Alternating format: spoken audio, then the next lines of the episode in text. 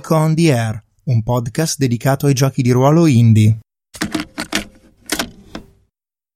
The Last Child è nato quasi per caso. In realtà quest'anno non avevo particolare voglia né particolari idee per partecipare al contest, al 200 World RPG eh, Challenge.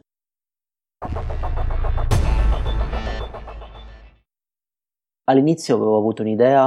a proposito di una storia con protagonisti alcuni camionisti che parlano durante la notte tramite le loro radio CB, i baracchini, quelli che comunemente chiamiamo baracchini, eh, se non che cercando appunto di specificare meglio quali dovessero essere le meccaniche, le tematiche da portare in gioco, mi sono accorto che effettivamente quel tipo di esperienza poteva affrontare meglio eh, come backdrop, cioè come scenario di eh, Dialect, che è un gioco che sto giocando parecchio in questi giorni, perché appunto si basa fondamentalmente su un linguaggio tipico eh, dei camionisti, di chi viaggia di notte, di chi comunica costantemente con altre persone, per cui è come se si creasse diciamo, una specie di enclave linguistica all'interno del proprio camion che poi viene condivisa con gli altri che sono all'interno dei loro, eh, dei loro abitacoli.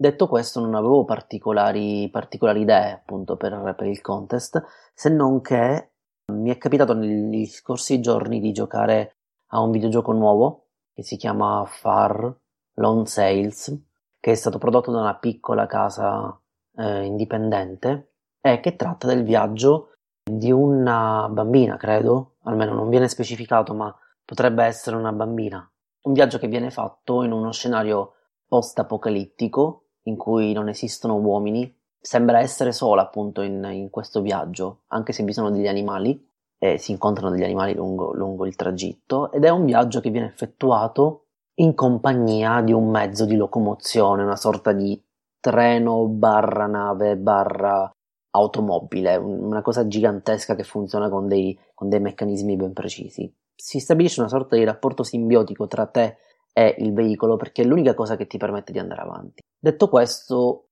cercavo qualcosa del genere, ma non ero ancora convinto e non volevo fare appunto una, una, una riedizione gioco di ruolo di quel videogioco. Se non che ad un tratto, come spesso mi capita, ho iniziato a pensare al nostro mondo tra un sessantina di anni, un'ottantina di anni, un centinaio di anni. E sono le esperienze migliori perché effettivamente ti mettono nelle condizioni di ragionare nei limiti dell'assurdo e di ragionare anche per quanto riguarda quella che è la solitudine umana, che è una cosa che mi ha sempre affascinato, i giochi che indagano il rapporto che si instaura tra un singolo individuo e altre cose, che siano animali, vedi Colossus, che siano invece oggetti o che siano intelligenze artificiali, per esempio.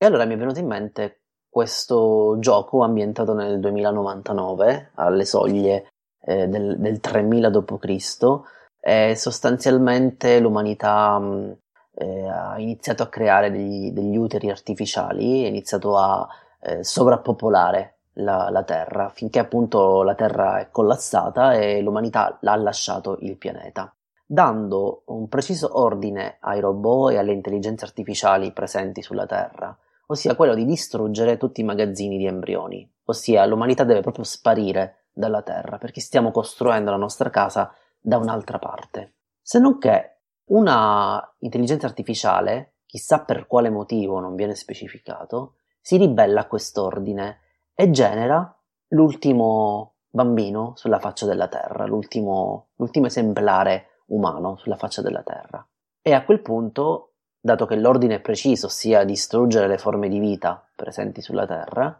inizia praticamente una fuga rocambolesca e parecchio coraggiosa per proteggere questo bambino appena nato dalle grinfie degli altri, degli altri automi, degli altri robot, delle altre intelligenze artificiali.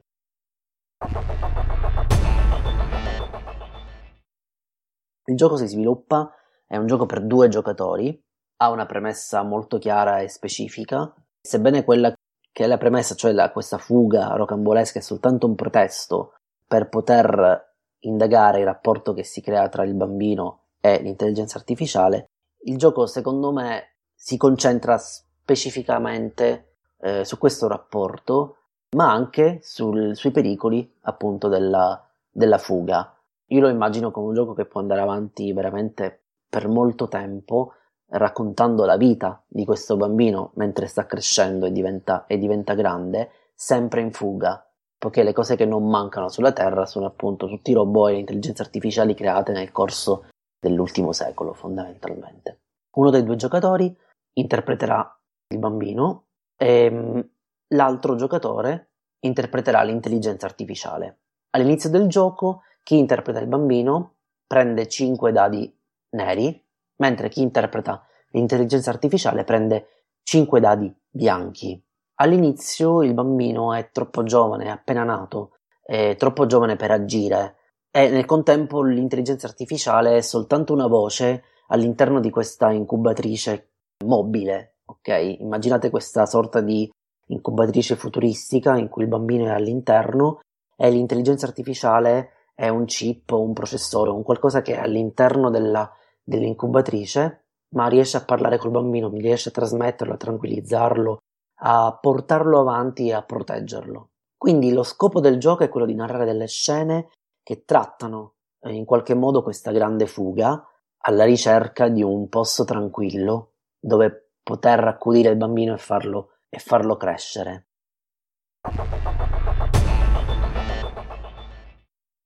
Che cosa succede? Che in queste scene, quando l'intelligenza artificiale insegna qualcosa al bambino, qualcosa che riguardi il mondo, qualcosa che gli permetta di crescere, appunto, il giocatore che interpreta l'intelligenza artificiale deve dare un dado bianco al eh, giocatore che interpreta il bambino. Dopo aver ricevuto il primo dei, dei, dei cinque dadi bianchi, anche il bambino può interagire con l'intelligenza artificiale, è come se crescesse per ogni dato bianco che riceve, e per cui la può iniziare a migliorare con nuove tecnologie, eh, le può dare una forma, le può dare altre capacità, la può, la può migliorare semplicemente. Nel fare ciò, ogni volta che lo fa, ogni volta che apporta una miglioria all'intelligenza artificiale, il giocatore deve dare un dado nero al giocatore dell'intelligenza artificiale. Ogni volta che si interfacciano con un pericolo, una situazione tesa, una situazione particolarmente problematica legata alla grande fuga, appunto, entrambi i giocatori devono tirare i dadi che hanno ricevuto, ossia i dadi bianchi in possesso del bambino e i dadi neri in possesso dell'intelligenza artificiale. Li devono tirare e eh, devono verificare eh, la somma dei punteggi. Se la somma del punteggio dei dadi bianchi è superiore a quella del punteggio dei dadi neri, riescono a scamparla, riescono a eh, superare il pericolo, ad affrontarla e uscirne indenni. Altrimenti, se dovesse essere il contrario, ossia se la somma dei dadi neri è maggiore di quella dei dadi bianchi, vengono catturati, distrutti e uccisi.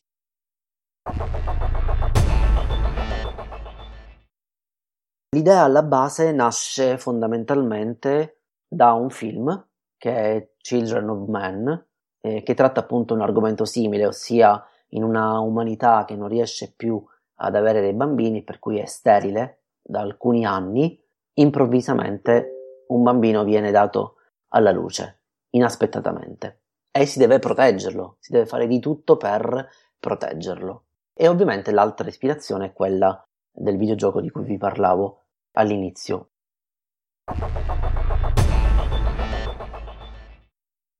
L'idea eh, mia è quella di espandere il gioco, ovviamente essendo compresso in 200 parole non si possono spiegare tutte le meccaniche, ma ci tengo a precisare che una delle meccaniche principali è l'estrema importanza del bambino, ossia più dadi bianchi avrà il bambino, più sarà facile interfacciarsi con il pericolo e superarlo. Al contrario, più dadi neri si avranno, per cui più la, la, l'intelligenza artificiale sarà sviluppata, più sarà, come dire, percepita e sentita dalle altre intelligenze artificiali e dai robot e per cui più facilmente verranno messi in pericolo. Si deve cercare di calibrare e anche un po' una cosa carina è quella di, della trasmissione da parte eh, dell'intelligenza artificiale di informazioni, nozioni e concetti al bambino in grado da, di farlo crescere e di farlo diventare consapevole, di farlo crescere e camminare sulle proprie gambe. è un messaggio positivo, ossia l'ultimo umano sulla faccia della Terra può farcela soltanto con una consapevolezza di sé maggiore rispetto all'aiuto delle macchine.